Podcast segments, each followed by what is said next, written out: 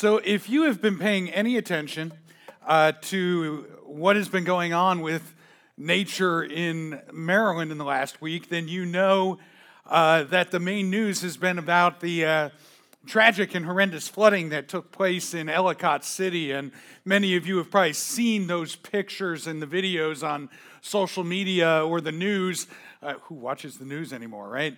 You know, we get it from social media normally, but uh, you've seen those videos and those pictures of cars just being swept right down the street and the rush of the current going right down Main Street in Ellicott City. And as I watched, it, it filled me with uh, sympathy for the people there, but also evoked uh, many memories uh, of a uh, time uh, when I was a kid. And I remember waking up at, as a nine year old in the middle of the night to the sound of my uh, mom and my older brother uh, dragging the carpeting, the living room carpeting, up the steps uh, to get it off the, the first floor. See, the floodwaters uh, outside were had already filled our basement. Our basement was raised, the, the top part of the basement was about three feet uh, off the ground. So the floodwaters were three feet deep already and, uh, and raising quickly. And so uh, I was not much help as a nine year old, so they didn't bother to wake me up yet. And, uh, but I woke up to those sounds, and as we came downstairs and realized you know, we were carrying couch cushions, things like that, up the steps, and uh, the uh, local rescue squad decided that uh, to make a, an attempt to rescue us in a, in a motorboat, uh, seeing a, a, single mom and two kids. And uh, so they, they came down uh, Highway 28 in North Branch, New Jersey on a motorboat. And uh, as they got toward, close to our house, the current of the river was flowing away from our house and across the street. And on the other side of the street was the local Little League ball fields. And uh, they sat down. There was a hill that went down into the ball fields. And so at, at that point, the rush of the water was so strong, the current and the force of the current was so strong that it just took that uh, motorboat and washed it right down across the street into the ball fields. Um, and so then they had to, I guess, go the long way around and uh, come back to make another attempt again. And, uh, it, you know, in the second attempt, they were able to, now that they knew the strength of the current, they were able to fight against uh, that, that current and managed to get to our back house, uh, to our back door of our house. And uh, I, I, just remember uh, as a kid thinking this was so cool, all of this. You know, you don't really realize as a nine year old what's going on. So it's like, cool, look at that. We're going to go in a motorboat in the middle of the night. The motorboat's coming right up to our back door. And uh, as they had fought with the door to get it open against the floodwaters. The door opens and the water just came rushing into our back porch, filling it up, flipped our uh, deep freezer upside down, dumping all the food into the floodwaters. And, um, and I remember getting in the motorboat, and it was the coolest thing because we went right across our, our, our yard in a motorboat, and we had hedges in the front of our yard, and you know we sailed right over those hedges and uh, the, the boat and the motor never touched them. We were so, the water was so deep at that point. And, and the next day, the minister of our local church was walking down our hallway with a hose, spraying the mud off the walls that were now halfway up the first floor uh, of the uh, of the uh, house uh, from all the floodwaters from the night before. Um, and you know what? I, as I think about fighting the elements and going against the elements, I realize that, uh, you know, life often feels like we're in that motorboat. Like you're trying to do the right thing and go to the right place, and, and you're, going in, you're going where you think you need to be and where you're supposed to be, and yet there's this current pulling you in the wrong direction. This current of, of our society that just seems to be yanking us and pulling at us. And so we feel like we have been, we're like it's out of our control, like we're being thrown into a, a lifestyle not of our choosing. And, and it seems like every time we try to fight the flow uh, of the current of our culture and in society, it seems like oftentimes every one of our weaknesses is attacked and every vulnerability gets exposed. We grow very weary trying to fight the elements the demands of this life, the deadlines of this life, all the negative words that get spoken against us. It just seems to make us more tired. Life will drain you and discourage you and leave you just ready to give in and go with the flow rather than continue to fight against the current. You know, we often feel like a salmon that is trying to swim back upstream. And you know, they the salmon they're going back upstream. What they're actually doing is salmon are just returning to their origin, to their beginning.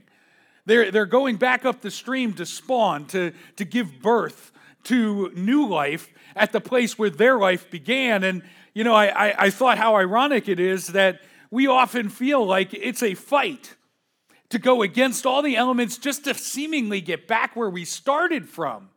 I can only imagine what that motorboat had to go through to get back around to, to the front of our house again after they got swept down uh, into the ball fields and things. And, you know, sometimes it's so tiring to just feel like all we're doing is fighting just to get back where we started from again. And, and, and to battle against the current, it, it, does a couple of things. As those salmon swim upstream, uh, first of all, they're getting more tired because it's a harder work to go upstream than downstream.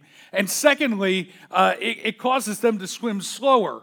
If the current is going at 10 miles an hour, then you swim 20 miles an hour faster downstream than you do upstream. And if you don't understand that math, I've got an algebra for lesson for you afterwards. You can meet me in I'm a math teacher. What can I say, right? You know, some of you are now getting ready to get up and walk out the door. Uh, like, I don't want to hear anything about algebra here at church. Um, so, some of you think that algebra is the work of the devil, and uh, so do some of my students. So, don't worry about it. I better get going. I, I get myself distracted up here. But uh, anyway, listen, but what happens is because they're swimming slower and they're more tired, it, it makes them easy targets for predators. Predators like this guy here, right? Who find who love the fact that salmon swim upstream because it makes easy fishing, easy pickings, right?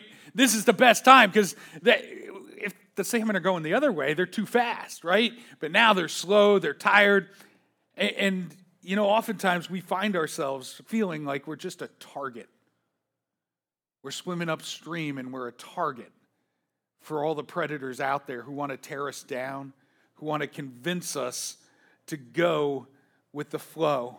And so we find ourselves lulled into the comforts and the ease of going along with what society wants us to do rather than what God wants us to do. But you know, going with the flow is just another deception. Because when you go with the flow, what happens is you keep picking up speed, you keep picking up speed, but guess what? You're heading faster and faster to what's at the end of the river. And what's at the end of the river? The cliff and the waterfall. Your destruction waits you at the end of the river.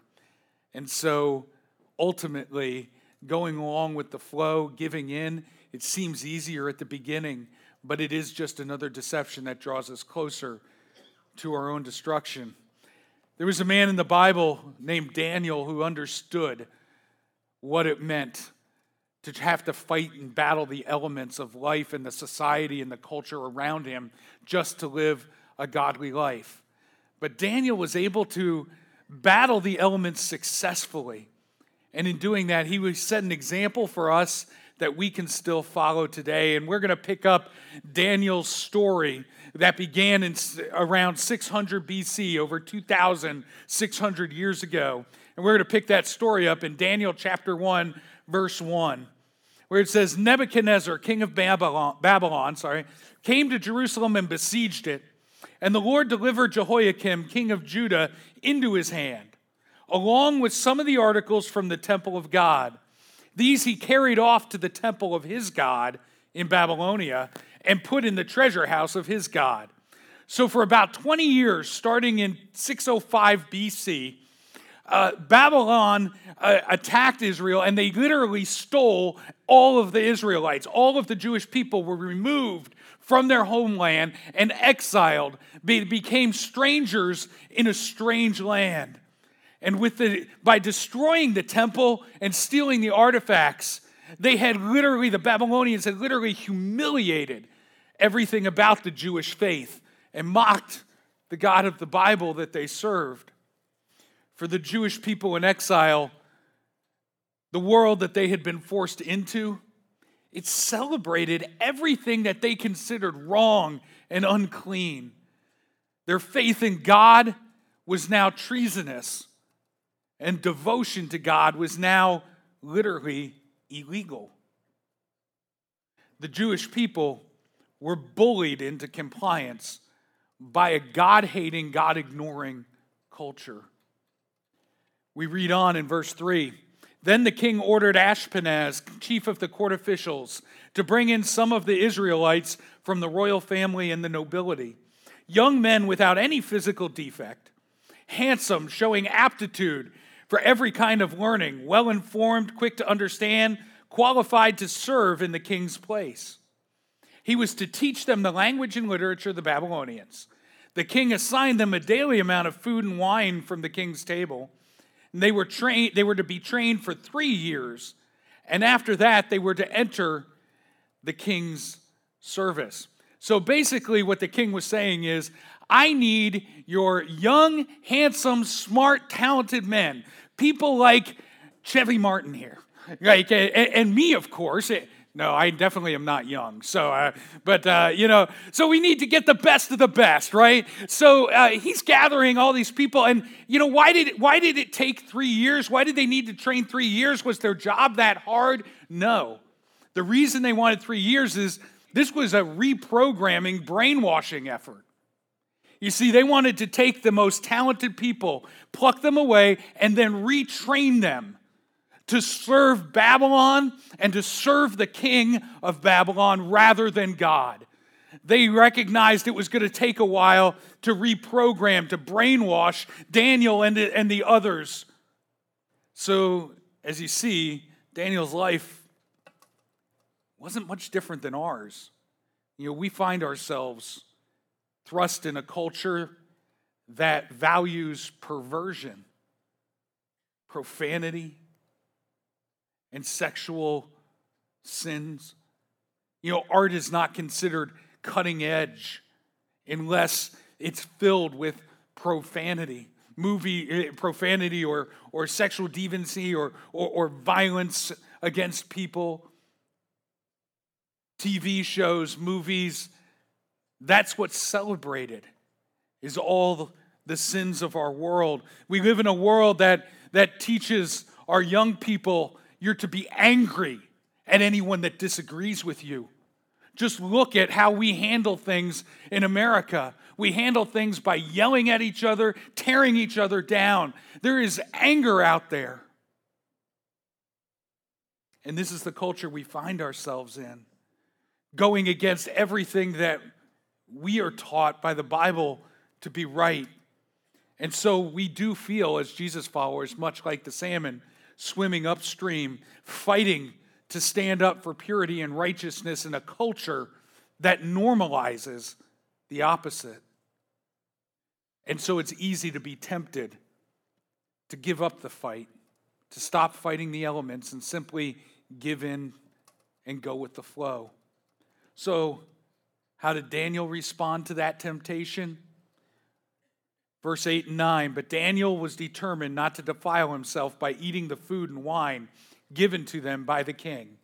He asked the chief of staff for permission not to eat these unacceptable foods.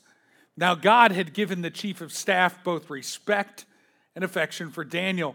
You see, in spite of everything, Daniel had steeled himself in his decision to fight upstream against the elements. He had made the decision that he was not going to give in to the current pulling him away. He understood that no matter what he did, he was never going to please all the voices of Babylon, all the people, all the predators around him. He was never going to please them. And, and, so he made up his mind not to divert his devotion to all of those voices, to the king and to the people and to the ways of Babylon, but instead he made that decision that his devotion was going to remain with God and God alone. Daniel made the decision to, vote, to, to devote himself to an audience of one God and God alone. So that's today's big idea.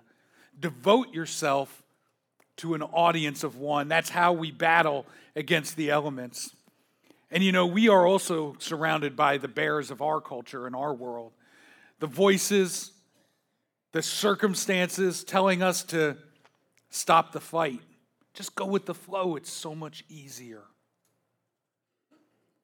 But the truth is, the biggest obstacles we face, we create on our own.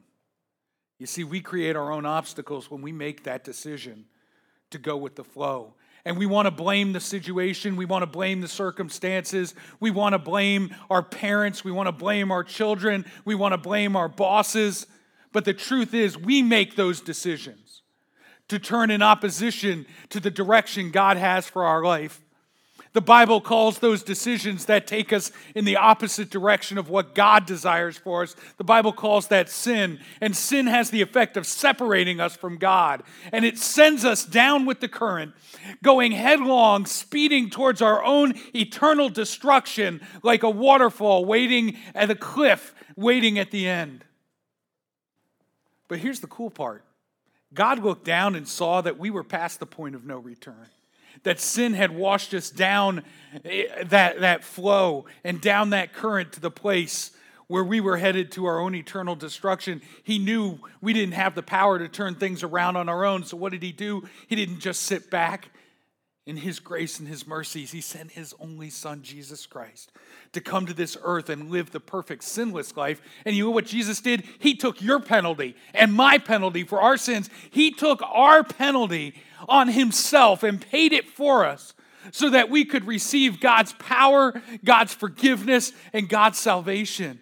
And so when we just simply accept the free salvation that God offers us and ask Jesus into our life, what happens is God's Spirit comes into our spirit, and we're no longer fighting against the enemy or against the elements under our own power. We're now fighting against the elements by the power of God that is within us. And so today, Daniel is calling you and I to stand against the current of unrighteousness that flows in our society. He is calling us to live radically and contradictory to the pattern that our culture is teaching us. Daniel refused to be bullied into compliance. Regardless of what came against him, he remained steadfast in his faith and in the disciplines that kept him devoted to that audience of one. And so today we're going to explore a couple of quick lessons about how we can live this out, what it means to be devoted, how we can remain devoted to an audience of one in a culture, in a society that is encouraging us to give it up. So the first thing is this the first lesson we learn is this you want to be devoted to an audience of one? First, you have to live for an audience of one. You see, Daniel drew a line in the sand. And he, that line said he would not, he refused to defile himself with all the luxuries of Babylon that were being thrown at him. They were wooing him with all of the, the palace privileges, all of the great luxuries, and all of the, the position and fame. But Daniel, wanted to live his life in a way that would leave no question as to where his devotion laid.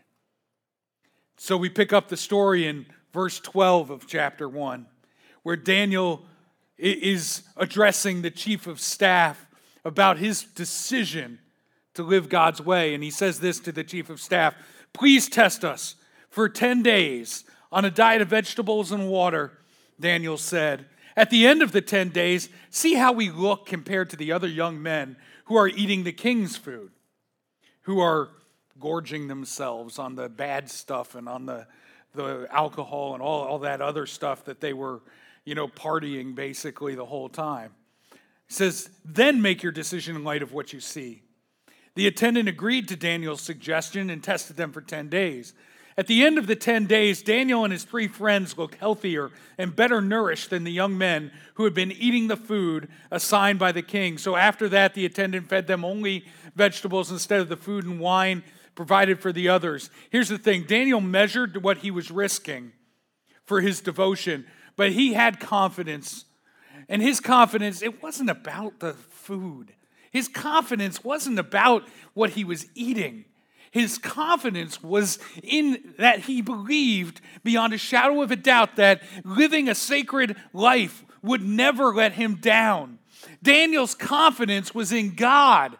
You see, Daniel was absolutely certain that if he stood up for God, God would show up for him. And this morning, I am supremely confident about one thing as I stand here today, and that is this. If you will stand up for God, I promise you, He will show up for you the way He did for Daniel. Let me say that again. If you will stand up for God, God will show up for you. My confidence is not in my preaching, it's not in Lifehouse. My confidence is in an all powerful, almighty God who has promised He will have your back no matter what. When you stand up for God, He will show up for you.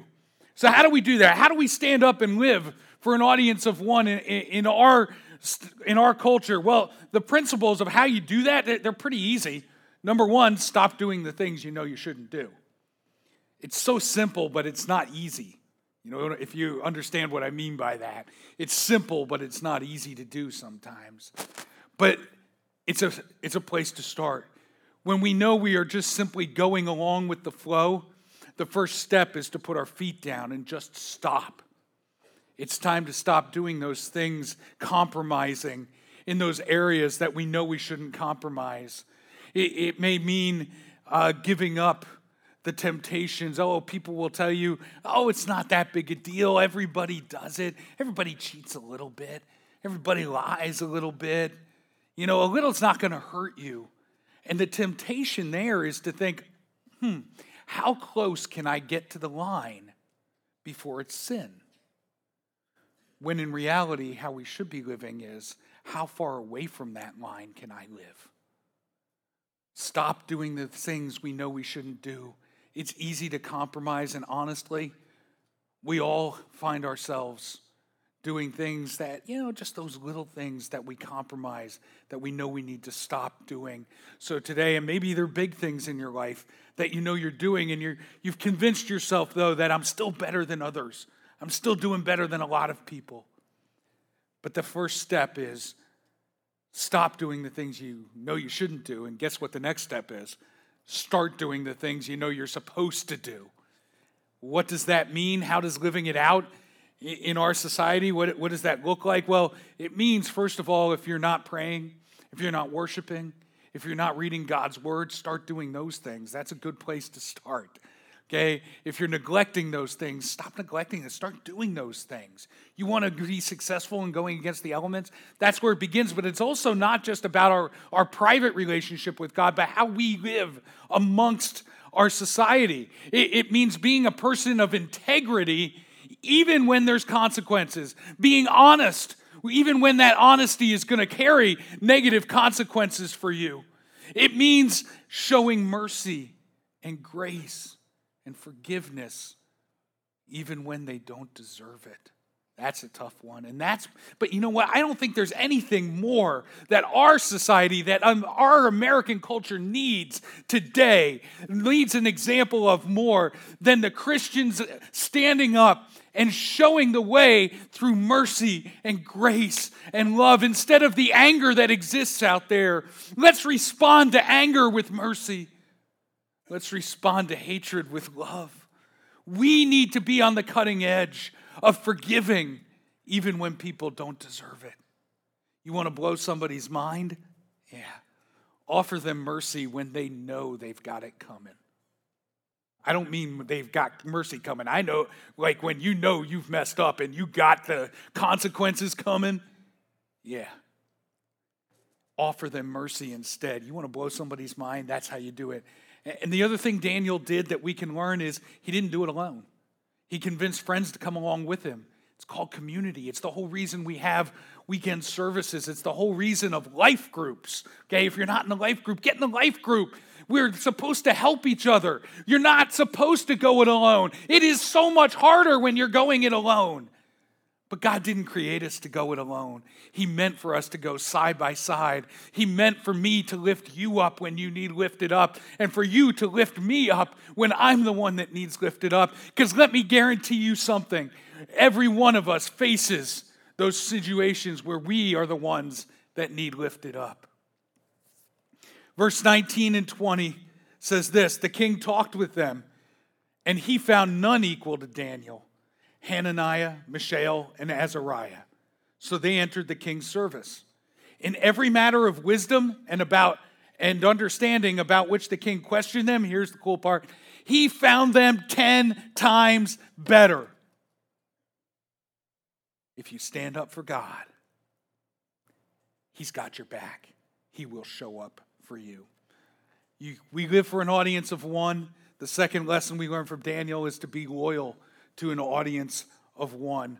So, years down the road, there's a new king, King Darius, and Daniel has become King Darius's go to man. He's the one that he goes to for counsel when he needs it. He is Darius's right hand man. But you know what? That didn't sit too well with the Babylonians who'd been there their whole life.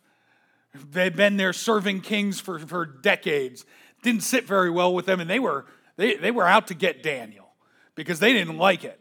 And so they were plotting, literally plotting for Daniel's destruction. They were the bears out there, the predators out there waiting to attack. And so we are fast forwarded to Daniel chapter 6, verse 5, where they are plotting and they are saying this We will never find any basis for charges against this man Daniel unless it has something to do with the law of his God. Here's this is so cool what is cool about this, not that they're plotting against Daniel, but what is cool is Daniel had such incredible devotion to God that the, even his enemies knew that Daniel would obey God's law over anything else.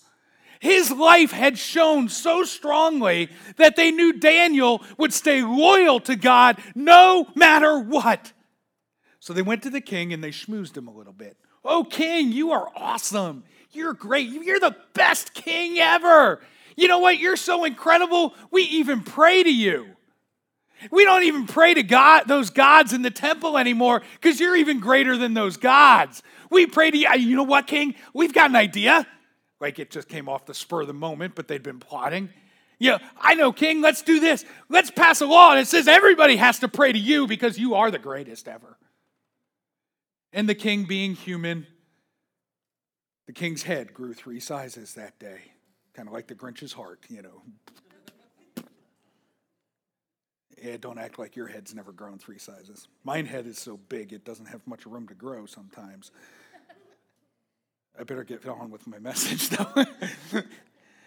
but here's the deal the king easily gave in because, yeah, this sounds great. So they passed a law that said anybody that does not pray to the king will be thrown into the den of lions. By the way, if you don't know the rest of the story, go home and read chapter 6 of Daniel. I'm going to read two more verses right now. Though it says this 10 and 11, this is Daniel's reaction when he hears the law is passed. It says, Now when Daniel learned that the decree had been published, he went home to his upstairs room where the windows opened toward Jerusalem. Three times a day, he got down on his knees and prayed, giving thanks to his God. Here it is, just as he had done before. Then these men went as a group and caught him, which they knew they would. They found Daniel praying and asking God for help. Here's the deal after learning that the law had been issued, Daniel could have given in. He could have just decided to hide his devotion to God, or he could have decided to give it up because he was afraid of what, what, could, what punishment he might face. But instead, Daniel remained loyal to God. And here's the deal loyalty, loyalty doesn't matter when things are going well. Everyone's loyal when things are good. Loyalty, true loyalty, shows up when the chips are down. Okay? Loyalty to an audience of one is simply this it's living for an audience of one in the face of adversity. So, being loyal to God, it means we live for God even when it isn't easy. That's what being loyal to an audience of one means. And you know what? Adversity is going to come to every one of our lives. And adversity is going to look different to every single one of us. Sometimes adversity comes in the form of a difficult time at work or a job loss or a financial crisis.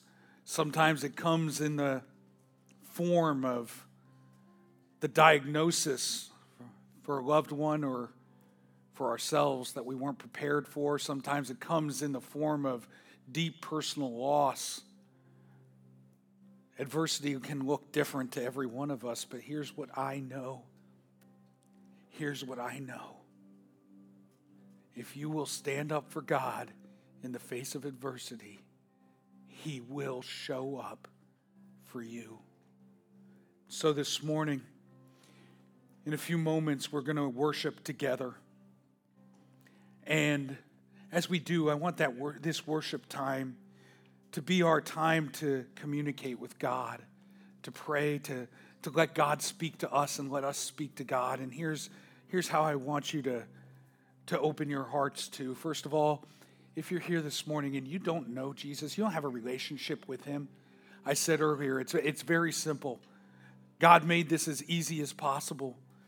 If you want Jesus in your life and he's not there, all you got to do is let God know, God, I need you in my life. That's it. He's not impressed with fancy prayers, he's not impressed with eloquent speeches. He's only impressed with a heart that recognizes it needs him. And so just let him know in your own words, in your own way, and I promise you he will show up. And so today, also, if you're facing adversity in your life, maybe you've been fighting the elements, but you just feel like it's gotten so hard you're just not sure you can keep the fight up. I want to encourage you. Let God, let God know that. Turn it over to Him. And also, our prayer team is down front for the remainder of the service. They would love the opportunity to pray with you. That's the community aspect. Don't keep going it alone. And for all of us, I'm going to ask you to stand right now with us. And for all of us this morning, I'm going to ask you to do something a little bit bold and courageous. I'm going to ask you to be willing this morning to ask God these questions God, what am I doing that is just going along with the flow that I need to stop doing in my life right now? Or maybe it's God, what am I not doing that I need to start doing to battle those elements? You know, those aren't easy prayers to pray because God will answer them. And sometimes He points out things we don't want Him to. But if we're going to be successful in battling the elements, we need to let God in. And here's what I know if you will stand up for God right now, He will show up for you.